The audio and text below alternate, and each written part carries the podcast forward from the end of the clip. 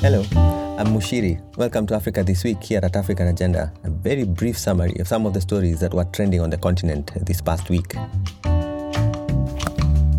O'Neill Setale Legosi reports that Yvonne Chaka Chaka, internationally renowned singer, humanitarian, and also sometimes referred to as the Princess of Africa, has been appointed as the NEPAD Planning and Coordinating Agency's Goodwill Ambassador for TB and Nutrition.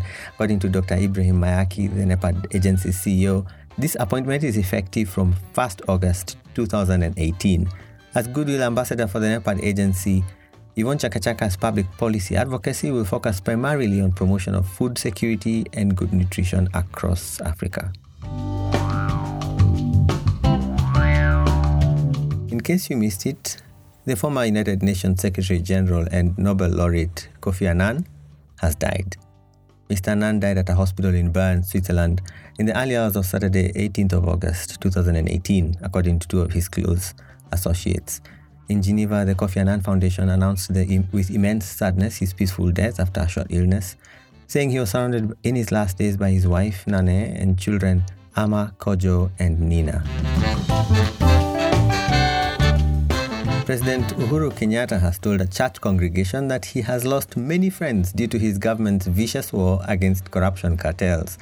Tom Osanjo reports that Kenya has experienced an escalation in the war against corruption, with top ranking government officials charged in court, the demolition of buildings encroaching on riparian land, regardless of their value, as well as the reclamation of all public land grabbed by individuals and other entities. The president has also ordered for the arrest and prosecution of all government officials who approved such illegal dealings, lamenting that some of his friends who are beneficiaries of the allocations wanted to stop the demolitions, but when they were defied they ended up cutting their links with him. Alex Gustav reports that the Gambia is selling several planes and a fleet of luxury cars bought by former President Yahya Jammeh as it seeks to reduce a mountain of crippling debt contracted during the authoritarian leader's decades long rule. Jammeh acquired vast wealth, much of which he reportedly packed into planes and carried with him into exile in Equatorial Guinea, Finance Minister Amadou Sanneh said the offer includes several Rolls Royce vehicles with Jammeh's name embroidered in their red leather headrests, as well as three aeroplanes. Um, so if you're in the market for a Rolls Royce with red leather headrests or an aeroplane, you know who to call.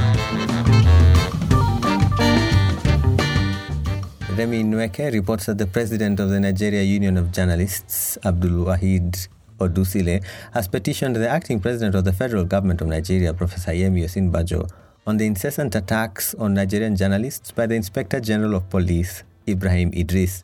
The petition reportedly highlighted the arrest and detention of a Premium Times reporter, Samuel Ogundipe, as a case in point. He said the Inspector General has a history of hounding Nigerian journalists, which is giving the government a bad image. Mr. Ogundipe is being held for failure to disclose his sources of information a demand that goes against the ethical precepts of the profession.